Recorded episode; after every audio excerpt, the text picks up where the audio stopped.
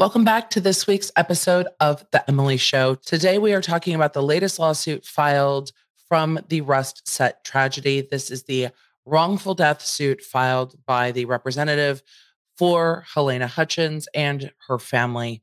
So, we are going to break down that lawsuit, talk about what the two causes of actions are, talk about how this is different than the criminal investigation that is still ongoing, the weapon or the gun used in this case is still out with the FBI for processing, which is why the criminal investigation hasn't been closed yet.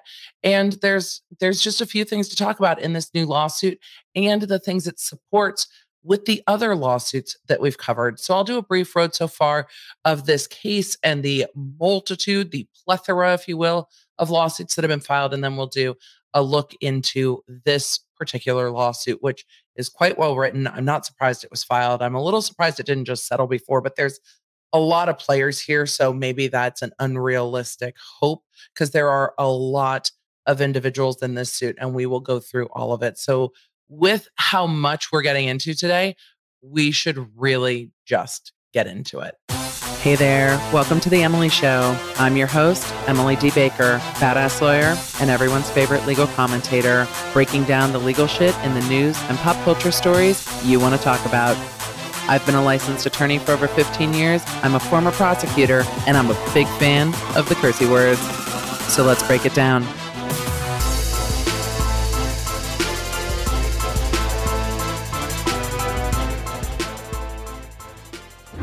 Before we go any further, a huge thanks to this episode's sponsor, Manscaped.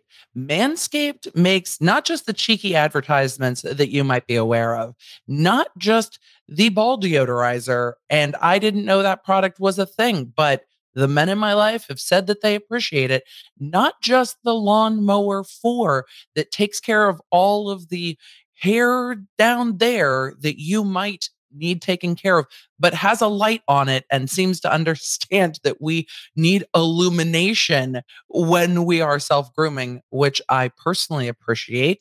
But they also make a wide variety of other care products, everything from chapstick to a delightful body wash that not only feels really good on the skin, but just smells delightful. It just smells delightful. How many times can I say delightful? At least four more.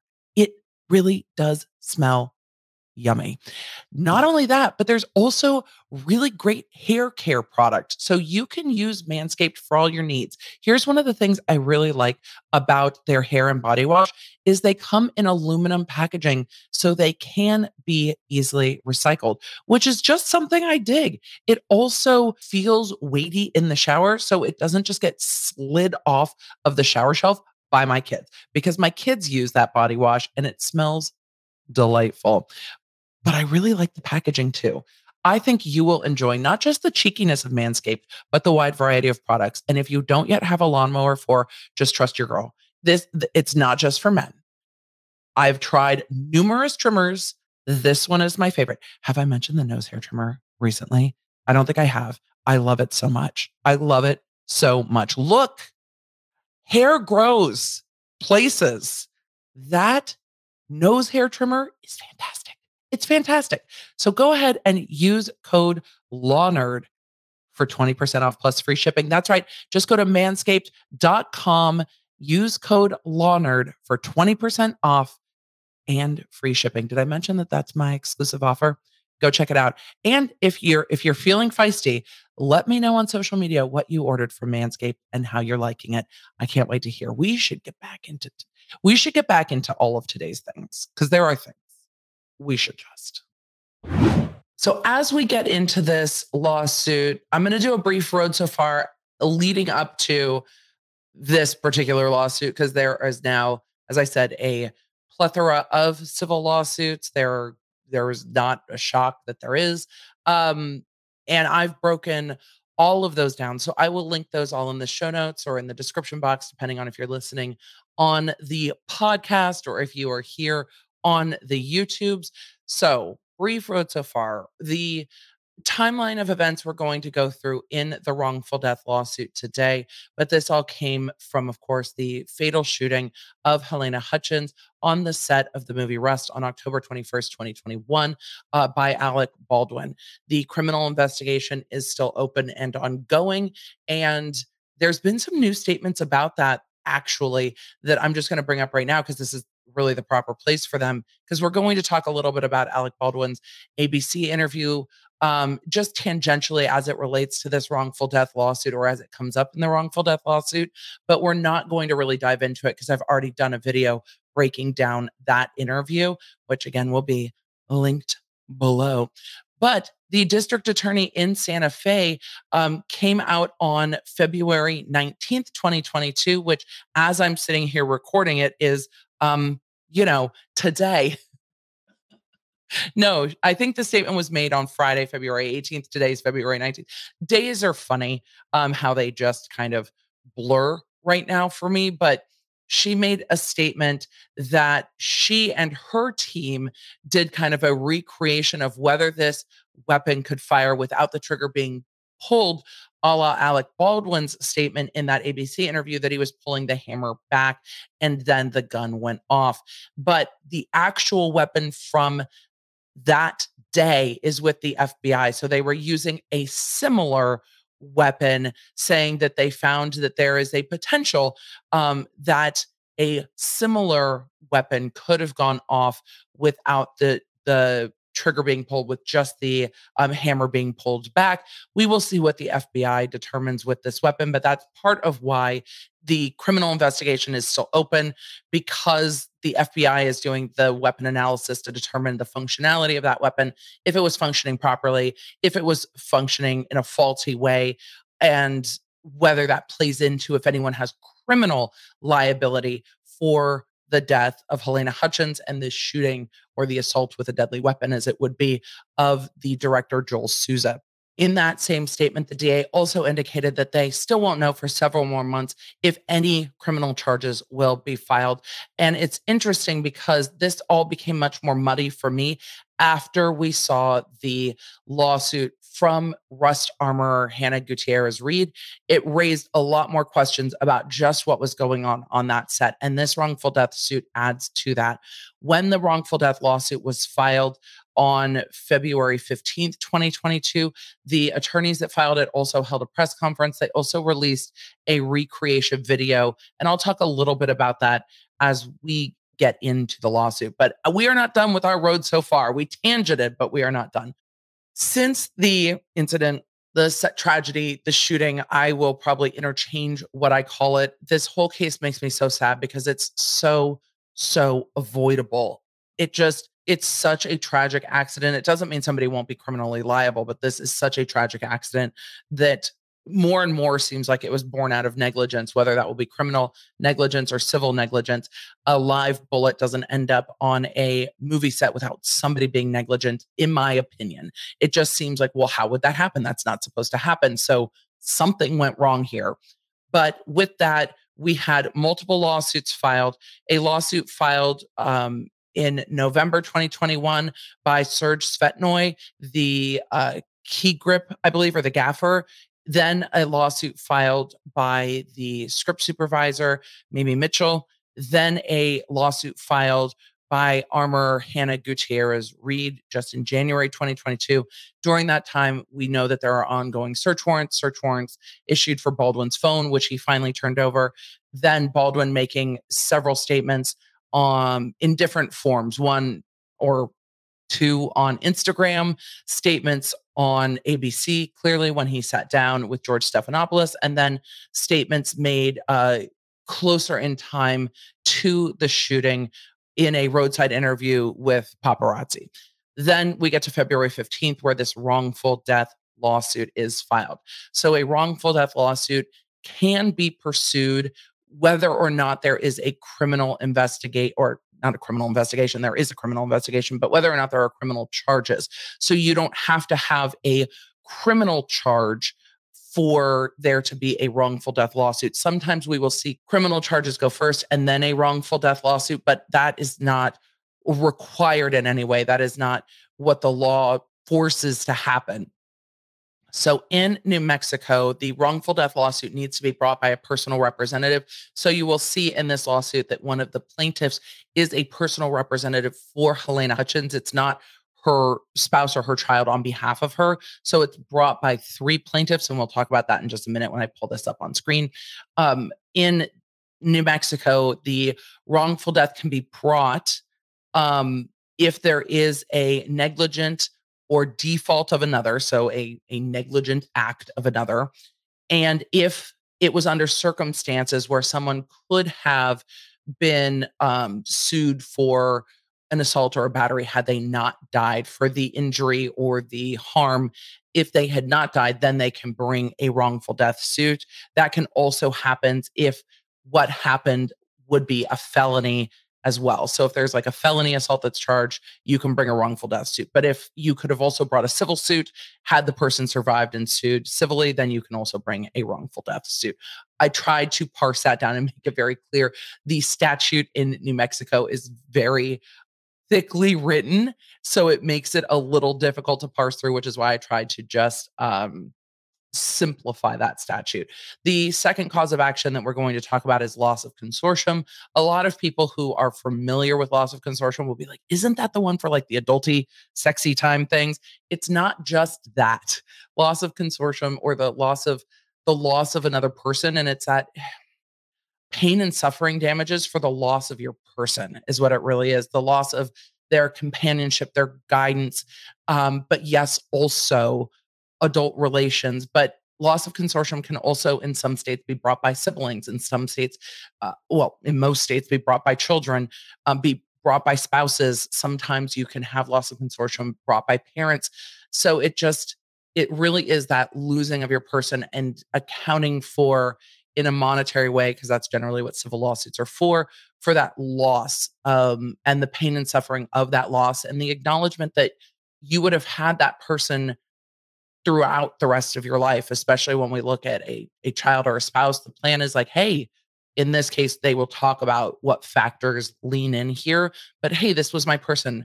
And there is a compensatory measure for the loss of that person. And this is one of the things that always sat weird with me in law school when going through um, these kind of plaintiff and tortious causes of actions is talking about what the value of a life is and these strange calculations of well how much money could this person have made throughout the rest of their life? And and what is the value of losing your person? What is the what is the price tag on a 9-year-old losing their mother? It's such a strange part of law to talk about but at the end of the day a jury will have to go through those measures. Lawyers will have to go through those measures. These are conversations that will have to be had. And it's really hard to have those conversations. Um, we've had way too many of them at this household in the last few years, um, and my friends have as well. The losses over the last few years feel like they have just been been mounting, and it's it's challenging. But these are, I mean, they're conversations that you need to have whether or not there's a wrongful death lawsuit. Um, and that's something again we've been dealing with in our life is you have to plan for what happens if something happens to you and even in your 40s, even in your 30s, even when in your 20s, even when you're just married, but particularly when you have children, um, making sure those things are taken care of and discussed. And it's hard to do, but it's really hard to do when somebody's gone. And with that, we're just going to talk about today's uh, second sponsor, and then we are going to move into this lawsuit because, again, it is really difficult and strange stuff to talk about, but unfortunately, um, it is a part of life. A big thank you to today's sponsor, Policy Genius. As I get older and as I cover more of these cases, it always brings up, well, maybe this is a lawyer brain, I don't know, but it always brings up the adulty things in life that we don't always think about things like life insurance. Is your family going to be provided for if something happens to you or your partner? And that's generally where my brain stops and gets tr- totally overwhelmed with where do you even start with that? And Policy Genius has a solution. They are not an insurance company, they're an insurance broker that works for you to fit you with the policy that best meets your needs. you're like, Emily, how does that work? Well, let me tell you. Let me tell you, Policy Genius is a one stop shop to find and buy the insurance that you need. You can check out the link in the description down below or head to policygenius.com slash Lawnerd and answer just a few questions. In minutes, you can compare personalized quotes from top companies and find your lowest price. You could save 50% or more on life insurance by comparing quotes with Policy Genius. Yes, 50% or more. A team of licensed experts at Policy Genius can help you every step of the way because they're there for you to make sure that you find the insurance coverage that best fits your needs. And they will help you every step of the way until you're covered. One of the things I really appreciate about Policy Genius is that they don't sell your data to third parties. They don't add on extra fees. And since 2014, they have helped over 30 million people shop for insurance. So if you're like, okay, it's time to do the adulty things, head to policygenius.com slash Lawnerd or use the link in the description to get your free life insurance quotes and see how much you can save. Thank you again for sponsoring this episode of The Emily Show. Policy Genius, we should get back into today's case. And with that, let's get into this wrongful death lawsuit. Again, this whole situation just makes me sad. Uh, and it it it hits different. Like Halyna Hutchins and I are around the same age. Her child and my youngest child are right there at the same age. And it just, and again, when I go through this and I will try objectively to talk about both sides, it is hard because some of the things that are alleged, and these are just allegations, but we're seeing them in lawsuit after lawsuit now, is just so fucking avoidable. Just just do what you're supposed to do. And they're alleging that they didn't. And again, it's a lawsuit. So these are allegations. There's no shade in this lawsuit, which is appropriate with the solemnity of a wrongful death suit. It is a very well written suit. Um, and again, they held a press conference to explain the suit and to share a video that they constructed, almost like an accident reconstruction style video with 3D rendering of what um, they believe happened. Now, will that ever see the inside of a courtroom? Probably not. I don't know if it could be authenticated to show that that rendering or that 3D version, that video version of what happened is really what happened. But they went to quite some length and expense to try to piece together what happened here. I don't know if that was to try to settle the suit, to send it out to all these defendants and be like, look, this is what we believe happened. And what we should do is just settle this before it ever gets out into the public. If it was something that it was like, hey, law enforcement, look, this is how we see it. What is taking so long? Or if it was really just to share with the public, this is our, this is how we view the events that happen. But either way, I will link that down below. And I would love to hear what you think if you've watched that video that's put together by the attorneys, or if you do watch it, because I've never seen a reconstruction like that in a non criminal case. I'm sure there are cases where it happens in court, um, but I've not seen it at the filing of a case. So I found that very interesting. Let's get into this suit.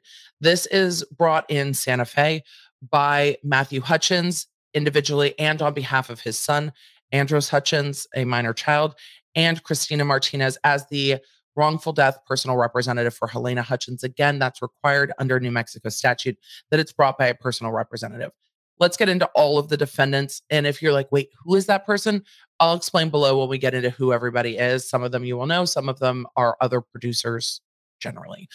But Alexander R. Baldwin III, Rust Movie Productions LLC, El Dorado Pictures, Ryan Donnell Smith, Langley Allen Cheney, Thomasville Pictures LLC, Nathan Kling, Klinger, K L I N G H E R, Klinger, um, Ryan Winstrin, Winstrine, Winstein, Winterstein.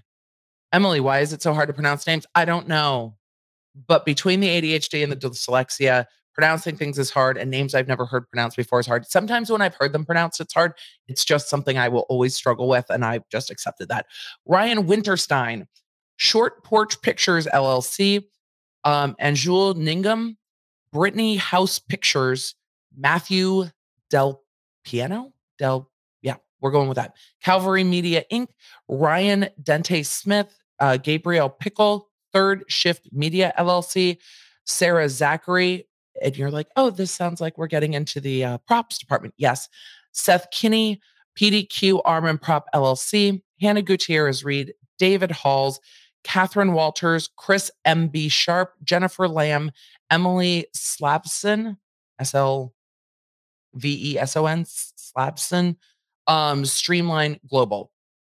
So those are the business entities and individuals that are being sued for the wrongful death and we will get into what their theory of each because we will because the lawsuit actually goes through it really really well and thoroughly their basic summary is that on October 21st, defendant Alec Baldwin recklessly shot and killed Halyna Hutchins on the set of the movie Rust. What's interesting to me, and this is maybe just me being particular, is that they do name him as Alexander R. Baldwin, but then just default to calling him Alec without setting up why they are calling him Alec. I think we're all well enough familiar that it's not confusing.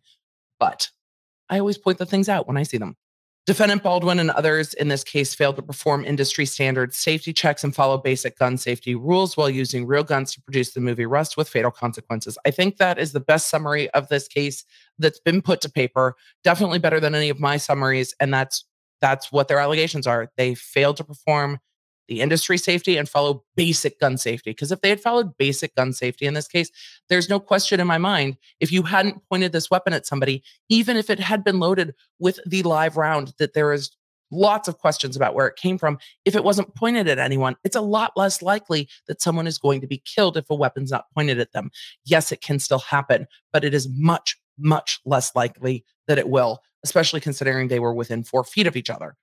Halyna Hutchins deserved to live, it goes on to say, and the defendants had the power to prevent her death if they had only held sacrosanct, sacrosanct, Emily, their duty to protect the safety of every individual on a set where firearms are present instead of cutting corners on safety procedures where human lives are at were at stake rushing to stay on schedule and ignoring numerous complaints of safety violations and that does track with what has been said in other lawsuits and what has been said in numerous media articles um, from people who were on set saying we raised these concerns.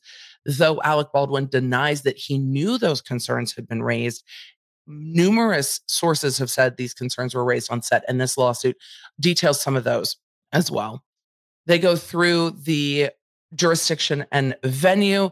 Everyone being sued is a part of the production of Rust. The production was happening in New Mexico when this happened. So I think it's not going to be hard to say that everyone has availed themselves of jurisdiction in New Mexico because they were operating operating in New Mexico to create this film. I'm not uh, concerned about that. They then get through who everybody is. Uh, defendant Baldwin is the lead actor, but is also listed as a producer and contributing writer of the film, and that he was an owner member, managing member, director, officer, employee, and or agent of El Dorado Pictures and was acting in a capacity on behalf of himself, El Dorado Pictures, and other defendants. For the Rust production, El Dorado Pictures is a corporation. Rust Movie Productions is a corporation. Defendant Ryan Donnell Smith was a producer for Rust and is also a owner, managing member, et cetera, et cetera, of Thomasville Pictures. Langley Allen Cheney is a executive producer for the movie and is also a owner, member, director of defendant Thomasville Pictures LLC. Once they get into discovery, they'll know exactly how everybody's related to these companies. So they've just pled it very broadly because because they don't have all that information yet. Thomasville Pictures is a Georgia-based studio specializing in creating low-budget films. They go on to say that Nathan Klinger is a producer for the Rust production and is a owner, member, managing member, et cetera, et cetera, of defendant Short Porch Pictures. Ryan Winterstein is a producer for Rust and is also part of Short Porch, Porch Pictures. Short Porch Pictures LLC. Why is that hard to say? It just is. Try it yourself. Short Porch Pictures and say it multiple times. But Short Porch Pictures SPP is a production studio specializing in creating low budget film projects, including Rust. They get Anjul Ningham, A N J U L, Anjul. Anjul Nigam is an individual who is a producer for Rust and a owner member, et cetera, et cetera, of Brittany House Productions. Brittany House Productions was involved in producing the Rust film.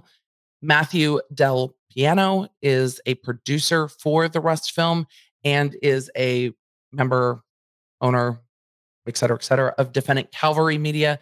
Calvary Media is a production company involved in the production of Rust.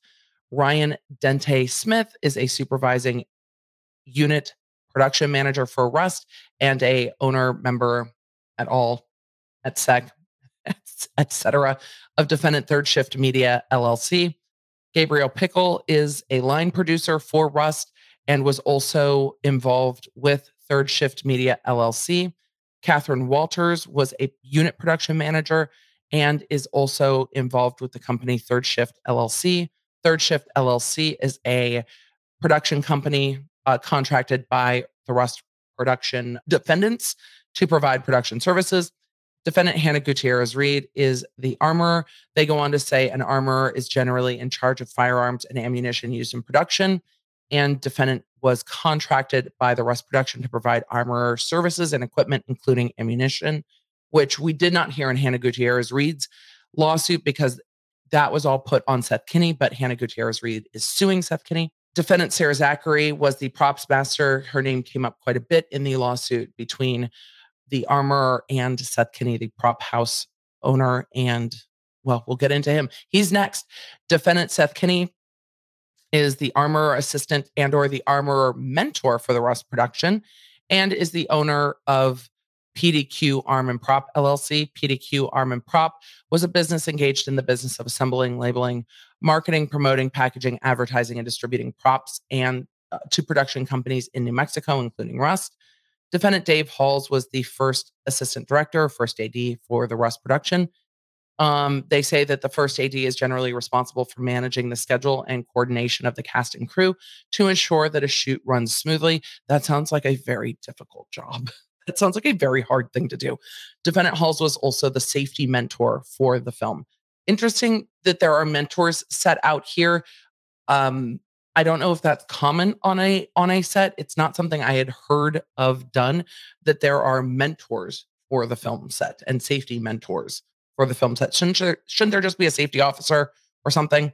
Defendant Chris M.B. Sharp was an executive producer for the Rust production. Jennifer Lamb was an executive producer for the production. Emily Slavelson was an executive producer. Streamline Global was a motion picture development and finance company involved in the production of Rust. And then they get into the venue and jurisdiction. They list the producers as Baldwin, Smith, Cheney, Klinger, uh, Winterstein, Ningam, Del Piano, Dente Smith, Defendant Pickle, Walters, Sharp, Lamb, and Slavison. And then the Rust production companies are all the companies together uh, that we previously listed. And then we get into the factual allegations. The first factual allegation is that a revolver is a deadly weapon. It is designed to inflict severe bodily harm or death the defendants chose to use real firearms for the feature film production Rust, a gun heavy Western film being shot at the Bonanza Creek Ranch near Santa Fe, New Mexico, despite the danger inherent in any use of real firearms. They go on to allege that because firearms are inherently dangerous, the movie industry has adopted clear and strict safety protocols for the use of firearms to ensure that no one ever be injured during the production of a movie. And those safety protocols, it seems that it will not be difficult if this goes to trial, it probably won't, but if it did, that the safety protocols would be fairly industry standard and well known, and that it wouldn't be difficult to bring in people who know those to talk about those, and then bring in people from the set to talk about what happened on this set. It either is or it isn't. You either adhered to the protocols or you didn't. It's not going to be um, super great, at least as I see it, based on what's alleged here. Of course, more information could change my mind. They go on to say that the Rust production was responsible for the safe use of firearms on set. I don't think that's a, a stretch or a reach in any way. I think that is an accurate recitation of whose responsibility it was, the production's. Every member of the production, cast, and crew alike was at all times required to follow industry protocols and adhere to basic gun safety rules. Defendants Baldwin, the producers, and the Rust production companies breached the most basic rules of firearm use on a film production. The basic rules for safe gun handling include, and then they list them out. A, always treat a gun as if it were loaded, something we've you know, we've been talking about as law nerds here since this happened. You don't point a gun at somebody and you always treat it as if it's loaded. Never point a gun at anything the operator of the gun, in this case, defendant Baldwin, doesn't intend to destroy. Always keep the gun pointed in a safe direction and never at yourself or anyone else. Always keep a gun unloaded unless it's absolutely necessary to load the gun for use on a scene. And then and only then, a qualified person acting as the weapons master or armorer should load the gun. Never place a finger on the trigger unless the operator is ready to shoot. Be sure of the person's target and what is behind it. Learn the mechanical and handling characteristics of the particular gun being used. Load the gun in front of the actors or crew who may be in the line of fire, meaning the gun gets loaded where they are standing ready to do a scene. Uh, personally perform or observe a visual inspection of the gun to ensure no ammunition is contained in the cartilage. Um, cartridge. Sorry, cartilage. Me thinking of my new ear piercing. They go on to allege the rules for Rust Productions' use of the revolver by defendant Baldwin required training for defendant Baldwin and the presence on site of an expert in the safe handling of firearms to enforce proper safety protocols and train others in such safety protocols and the safe handling of firearms. This comes up in the Hannah Gutierrez Reed lawsuit, and it also came up in the search warrant for Baldwin, talking about the fact that Hannah Gutierrez Reed was not inside the the abandoned church where this scene was being blocked out. That in her lawsuit, she breaks down all of the things that had happened that day as to why she wasn't in that building, but she was told it wasn't a rehearsal. She was uh, told she didn't need to be in there. The video village where you would normally see what's being done inside a location was taken down because of the people who had walked off a set over they say safety concerns and baldwin denies that but the people who had walked off a set the camera operators that day had taken their own equipment with them. So it was all of these factors that led to her not being there but it's also the responsibility of the producers and the ad to say no there is a gun on set. The armor has to be in the building. Someone else can be outside of the building they go on to say that the armorer must be responsible for loading and unloading the firearms and must check the firearms before and after each instance, which they are handled. That the movie involved the extensive use of firearms and required an experienced firearms expert with the skill and qualifications to maintain constant vigilance for safety matters, notwithstanding the numerous firearms present on the set of Rust and the frequency of their use to fire cartridges in simulated gunfights. They say that defendant Hannah Gutierrez Reed was an inexperienced weapons master with only one movie production under her belt, unqualified for the degree of skill required on the set of Rust. They go on to say that defendant Baldwin and the other producers were aware that defendant Gutierrez Reed was unqualified and they ignored Gutierrez Reed's concerns that performing the dual roles of armorer and assistant prop master would result in lapses in basic firearm safety. Defendant Baldwin and others ignored actual unintentional firearm discharges that had occurred on the set of Rust as a direct consequence of failures of Gutierrez Reed to adequately perform her duties as armorer and did not replace Gutierrez Reed with a qualified armorer or require additional safety procedures to correct the dangerous conditions on the Rust set, despite multiple written complaints about the danger. And that is going to factor very heavily into this case and who knew what when and what duties were breached because there were issues on set before this day. And they go on to tell us more about that. The next paragraph says that the most basic firearm safety rule in the movie industry is that there must never be live ammunition on a movie set, as live ammunition could mistakenly be loaded into a gun.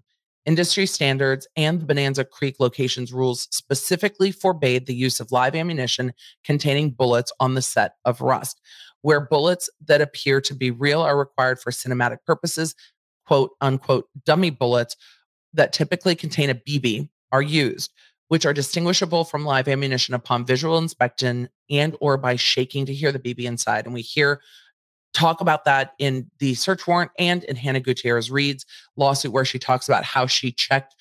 But she doesn't talk in her lawsuit about shaking each individual piece of ammunition. She talks about shaking the box when that new box of ammunition just mysteriously showed up on set, all full and stuff. They go on to say in this lawsuit that the live bullet that killed Halyna Hutchins was present on the set of Rust at the time of the shooting and was not detected prior to its discharge due to the failure of the defendants to follow industry standard safety protocols and perform basic firearm safety checks. They say that at the time of the shooting, defendant Baldwin, Hutchins, and other crew members were doing a quote unquote lineup of a shootout scene in an old abandoned church. The sole purpose of the lineup for the scene was confirming the positioning, frame, and focus of the camera for a close up shot of defendant Baldwin's hand and the revolver he was holding. But defendant Baldwin's possession of a real revolver, let alone a revolver loaded with any ammunition at all, was unnecessary to achieve this purpose. The scene in question did not even call for the revolver to be held by Baldwin to be fired. And that's something we've heard multiple times, not in Baldwin's interview, but we've heard it in other lawsuits and other media reports that this scene did not require the weapon to be fired. So his hand shouldn't have been on the hammer or on the trigger. In Baldwin's ABC interview, he said that he was showing that to Hutchins. This doesn't seem to indicate that that was something he was asked to do. But again, that just might be a a difference in remembrance, but it also might be that for the purposes of this lawsuit, it's not relevant to them at this point. They go on to talk about exactly what happened and say that defendant, well, what they allege happened, I need to say, not what happened, what this lawsuit alleges happened to make it clear. Um, defendant Baldwin was sitting on the church pew at Bonanza Creek location, approximately four feet away from multiple members of the crew of Rust, when he reached across his body and used his right hand to grab the revolver holstered on his left side, drew the revolver with a crossbody movement across his body, and aimed it directly at Miss Hutchins while drawing back the hammer on the revolver.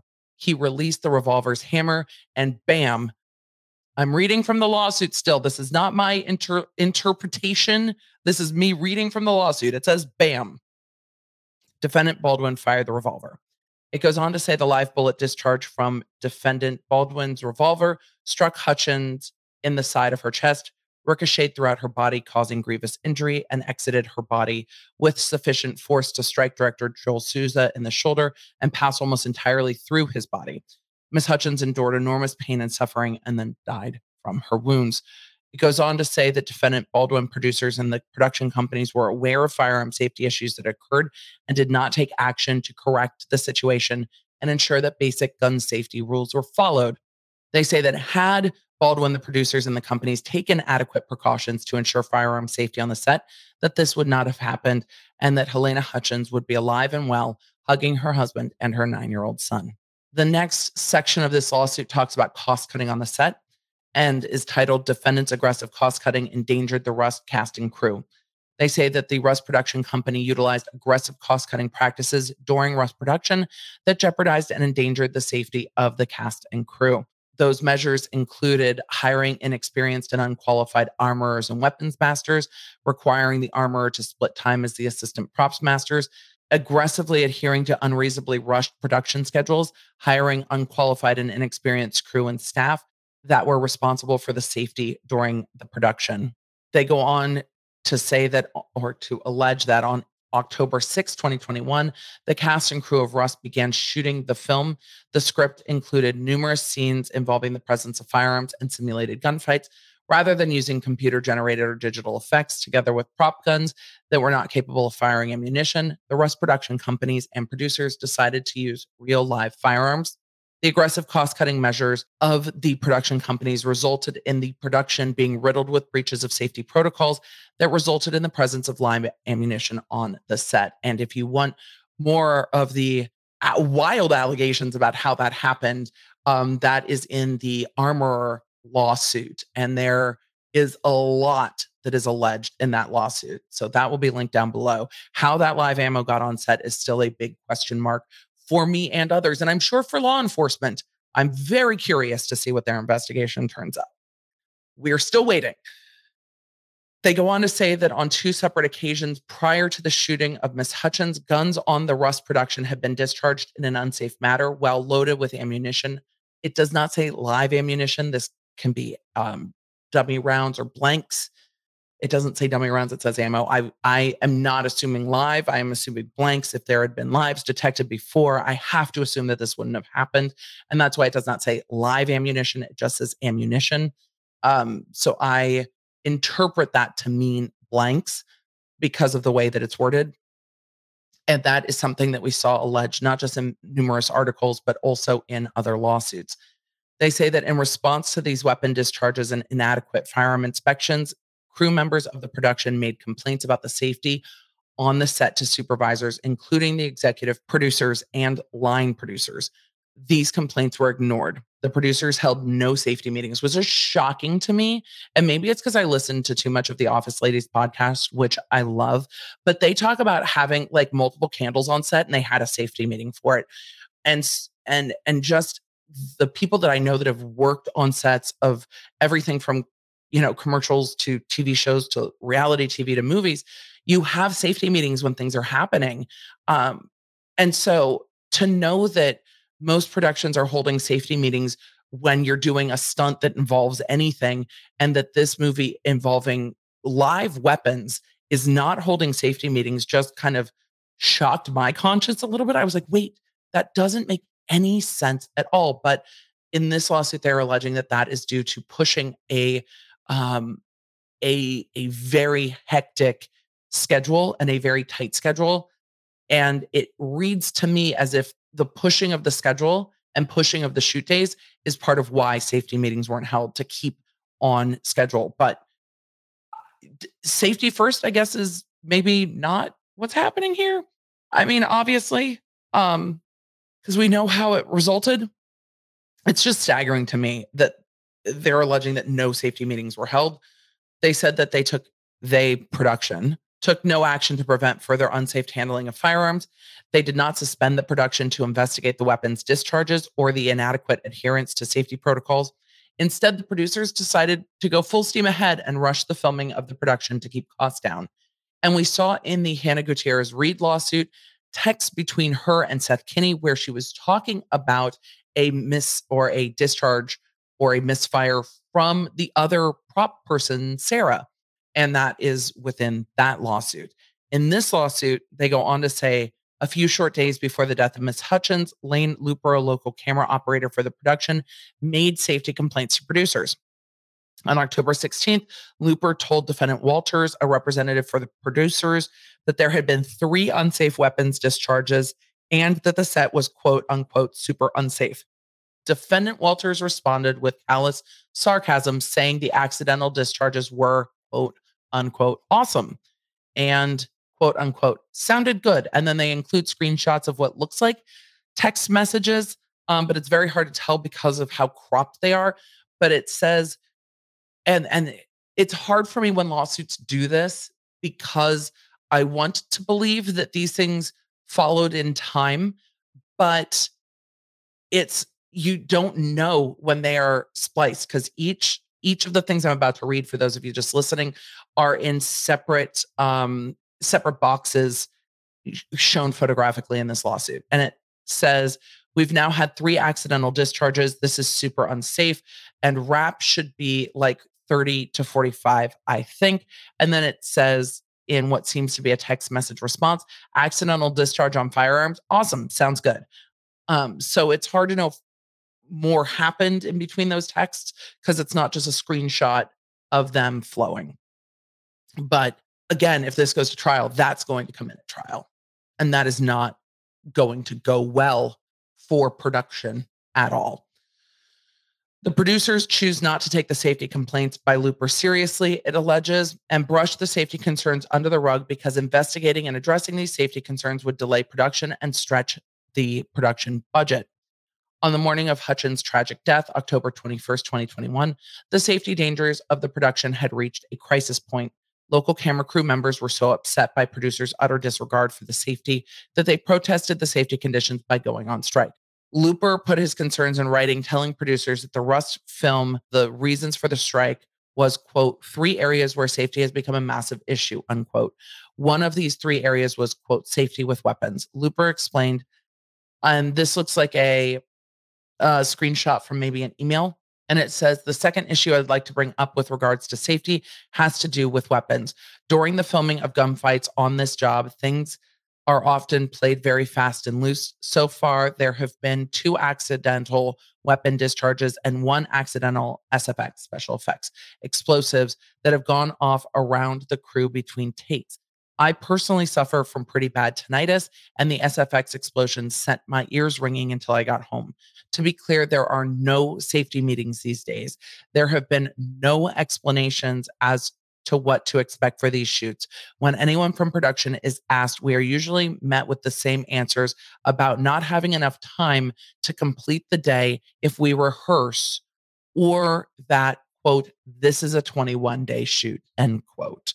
I worry there was a lot of, we have to keep moving, stop complaining. Um, and again, if that is true and and if this is proven in court, I think that's going to fall below industry standards, which is going to be enough for them to get to the negligence standards here.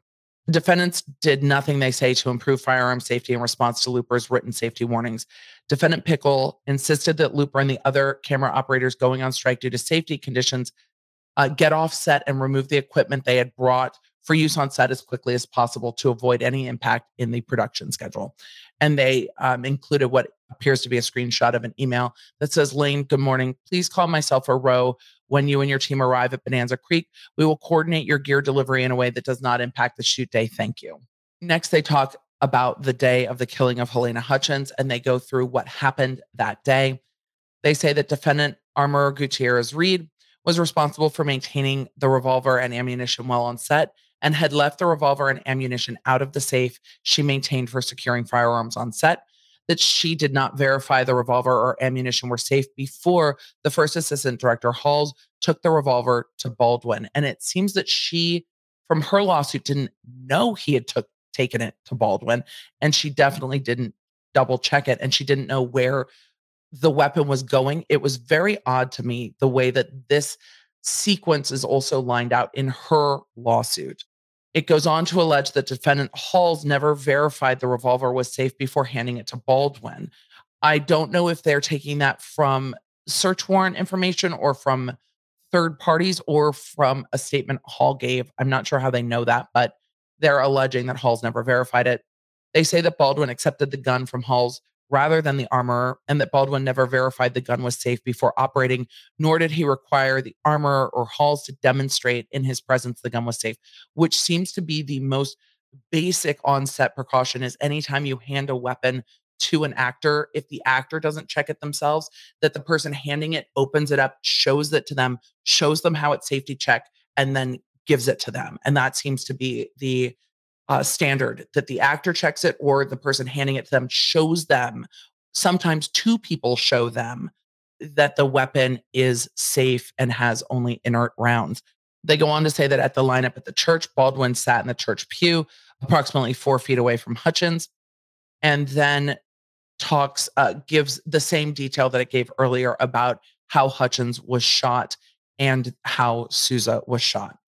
It goes on to say that that bullet um, discharged from Hutchins' body through Souza's shoulder and then uh, embedded into his back less than two inches from his spine, which was uh, new information to me. I don't know if it's been mentioned before elsewhere.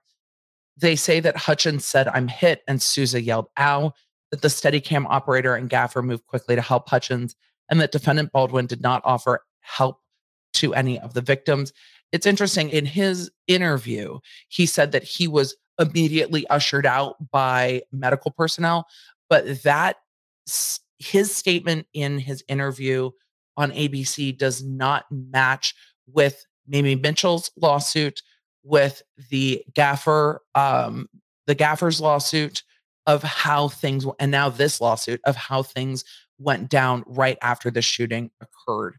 His is kind of the outlier statement that doesn't match with the others. They then get into the counts. Count one negligent, intentional, willful, or reckless misconduct resulting in wrongful death. And they go in to each group of defendants and list the duties. And I will go over those pretty uh, quickly in some because a lot of them are duplicative. But as to the producers and the production company, it says that they had a duty to provide a reasonably safe production set environment, hire, train, and supervise qualified crew, including people to oversee the weapons, including the revolver that killed Miss Hutchins, to design, establish, adopt, and implement uh, reasonable safety protocols, to make sure that there is training for all of those that are handling firearms and basic gun safety to ensure that the guns were not loaded and completely empty during lineups for shoots, that there was no live ammunition on set or placed in the guns, to conduct multiple inspections of every handgun handed to an operator or actor to ensure the gun was empty, or if needed for a shoot, only contained blank rounds and no live ammunition. To inspect any weapon handed to an operator, to ensure the armor was in exclusive possession of all weapons and ammunition at all times, to prevent live ammunition from infiltrating the production set, to ensure all operators of a real revolver, including Baldwin, had adequate training, background, and experience and licensing with such weapons, to reasonably respond to complaints and concerns with regard to safety, to investigate unexpected near misses or discharges of the guns and explosives. And then they go on to say that defendant Baldwin had a duty to learn gun safety protocols, learn to operate a gun safely, never point a gun at any person, always treat a gun as if it's loaded, be aware of the people present in the direction where he was pointing a gun, keep his finger away from the trigger, not shoot a gun during a lineup for a shoot, ensure the persons hired as armorers were experts in firearm safety, accept a weapon for use on set from personnel qualified to store, maintain, inspect, and handle deadly weapons, to conduct or observe a visual inspection of the weapon, never aim a deadly weapon at a cast or crew member, unless when required to do so for a scene where cast and crew were adequately protected, to ensure that cast and crew were protected against any potential discharge of the weapon, avoid recklessly discharging a weapon. Um, it says that defendants Gutierrez, Reed, and Seth Kenney had a duty to exercise reasonable care in procurement and inventory, storage, inspection, maintenance of all weapons on the production and prevent live ammunition from infiltrating the production. The defendant uh, Zachary had a duty to exercise reasonable care in the supervision of Gutierrez, Reed, and Kenney and otherwise provide a reasonably safe set environment. That defendant AD Halls had a duty to provide a safe production set environment, um, to refrain from delivering deadly weapons to production actors for usage uh, without the necessary background training or experience to do so, to inspect a weapon before transferring it, to accurately report the scope, nature, and extent of any visual inspection performed of the weapon before transferring it, to investigate and reasonably respond to complaints and concerns over safety. That all of the defendants they allege acted recklessly and intentionally, negligently, and willfully, which goes to just the legal standards here. They say that producers and the production companies negligently, intentionally, recklessly, willfully, individually, collectively, and through their agents and employees committed the following acts and omissions. They chose to hire the cheapest crew available rather than hiring, training, and supervising crew who were qualified. They allege that they knowingly hired wholly unqualified armorer to act as the weapons master for a gun heavy Western era rust production. They chose to require the armorer to split time and working in a second role as assistant prop master. They chose to cut corners and not strictly enforce the industry standard gun safety protocols on set. They chose not to require that all actors be trained in basic gun safety rules. And this brings up something that has been discussed numerous times whether or not Baldwin accepted training from the armorer. She alleges that he didn't. And it, it's kind of staggering to me that anyone in this film didn't go through gun training prior to this filming. And it they keep alleging it, and we'll see down the road, but they keep alleging that the actors did not have basic gun safety rules or were not trained prior to this uh, filming. In continuing on with the duties, chose not to require all cast and crew to be protected against the risk of firearms at all times, chose not to require multiple inspections of the weapons handed to an operator, including defendant uh, Baldwin, chose not to ensure that the armor was in the exclusive possession of the weapons at all times, chose not to ensure that all operators of the real revolver, including Baldwin, had training, experience, and licensing uh, to handle such weapons, choose not to investigate or respond to complaints or concerns about the safety on set, They go on to say, in addition to his acts taken as a producer, Baldwin recklessly or willfully committed the following acts and omissions. So this is as an actor, not as a producer. Chose to accept a weapon for use on set from personnel who was not qualified. Chose to handle a real revolver during the lineup of a scene when a dummy or stand in would have been sufficient. Chose not to conduct or observe a visual inspection or loading of the weapon before taking possession of it. Took intentional acts to allow the firing pin of the revolver to hit a bullet and cause the revolver to discharge, including pulling or cocking the hammer and releasing the firing pin, pointed the gun at Halyna Hutchins and the cast and crew of Rust within a dangerous distance and without any personal protection for them, recklessly caused a deadly weapon to discharge, which they say is a criminal offense in the state of New Mexico. Defendants Gutierrez Reed and Seth Kenney negligently, um, recklessly, and willfully did the following procured live ammunition and allowed live ammunition to be used on the production of Rust, failed to inspect each dummy bullet on the set of Rust, chose not to inspect the weapon that was handed to defendant Baldwin, which was loaded with live ammunition. They go on to say defendant Gutierrez Reed did not accurately report and disclose the scope, nature, and extent of her visual inspection and misled the cast and crew regarding his inspection by purportedly purportedly saying cold gun. What's interesting to me about this is that all the reports I have seen and all of the and the Hannah Gutierrez Reed lawsuit says that that was uh, AD Halls that said cold gun, not Hannah Gutierrez Reed. And it uses Gutierrez Reed's name, but then it continues to say his. So this segment's odd for me, but it's in the section where they are talking about Hannah Gutierrez Reed. So it's just an uh, it's an odd um, disconnect for me in that. They go on to say chose not to adequately train or supervise the cast and crew of the Rust production who are operating or in the presence of firearms. So, again, getting to that allegation that there was not training and failed to maintain or monitor uh, the custody of all firearms. They go on to say defendant Zachary negligently, recklessly, etc., uh, did not supervise Gutierrez Reed or Seth Kenney. The defendant's Halls negligently and intentionally, recklessly, etc., delivered the firearm to defendant Baldwin without possessing the necessary background, declared the revolver safe without disclosing his failure to fully check the weapon, did not inspect the weapon before uh, being transferred to Baldwin or witness an inspection, did not report or disclose the scope or nature of his visual inspection before purportedly saying cold gun, did not reasonably investigate or respond to complaints of safety concerns on set, they go on to say, utterly disregarded the consequences of their actions and knew or should have known that his acts, his or her acts or omissions were substantially certain to result in the injuries or death of a cast member, including Ms. Hutchins. They go on to say each of defendants' acts or omissions were the direct proximate cause of Halyna Hutchins' death. I mean, it's not it's not going to be contested that she was shot by Alec Baldwin. It's just all of the other things leading up to it. Count two is the loss of consortium count for um, her husband and her son.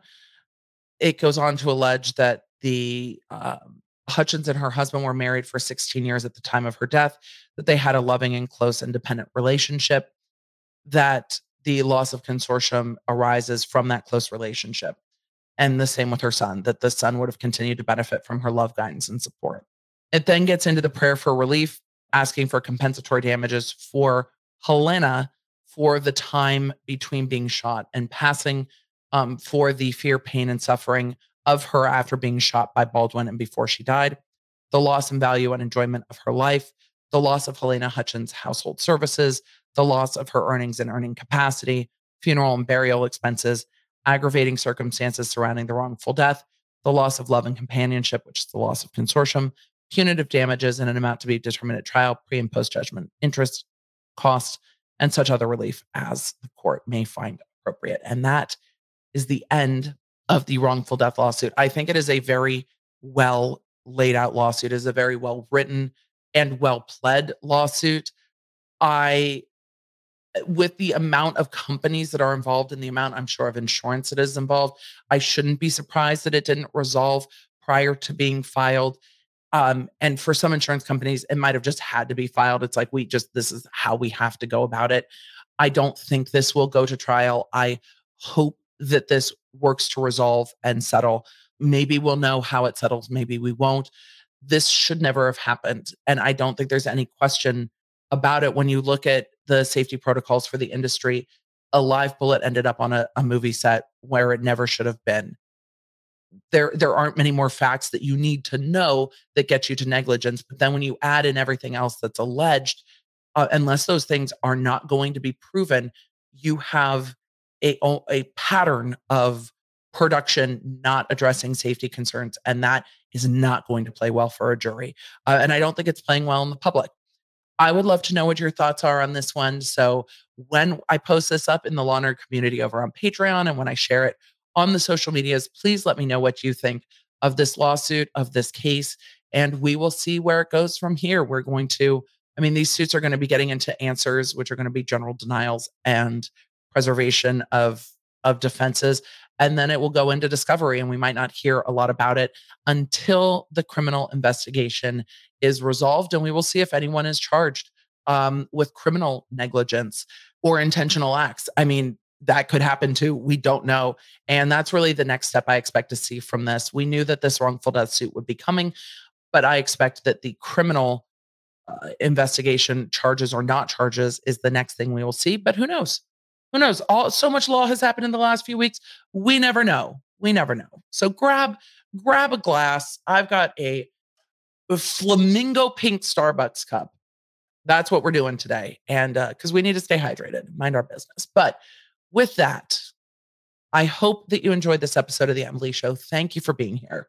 Thank you for being a law nerd. And um, you know, may your Wi-Fi be strong. May your toilet paper be plentiful. May your family be well and may the odds be ever in your favor. I will talk to you in the next one, friend.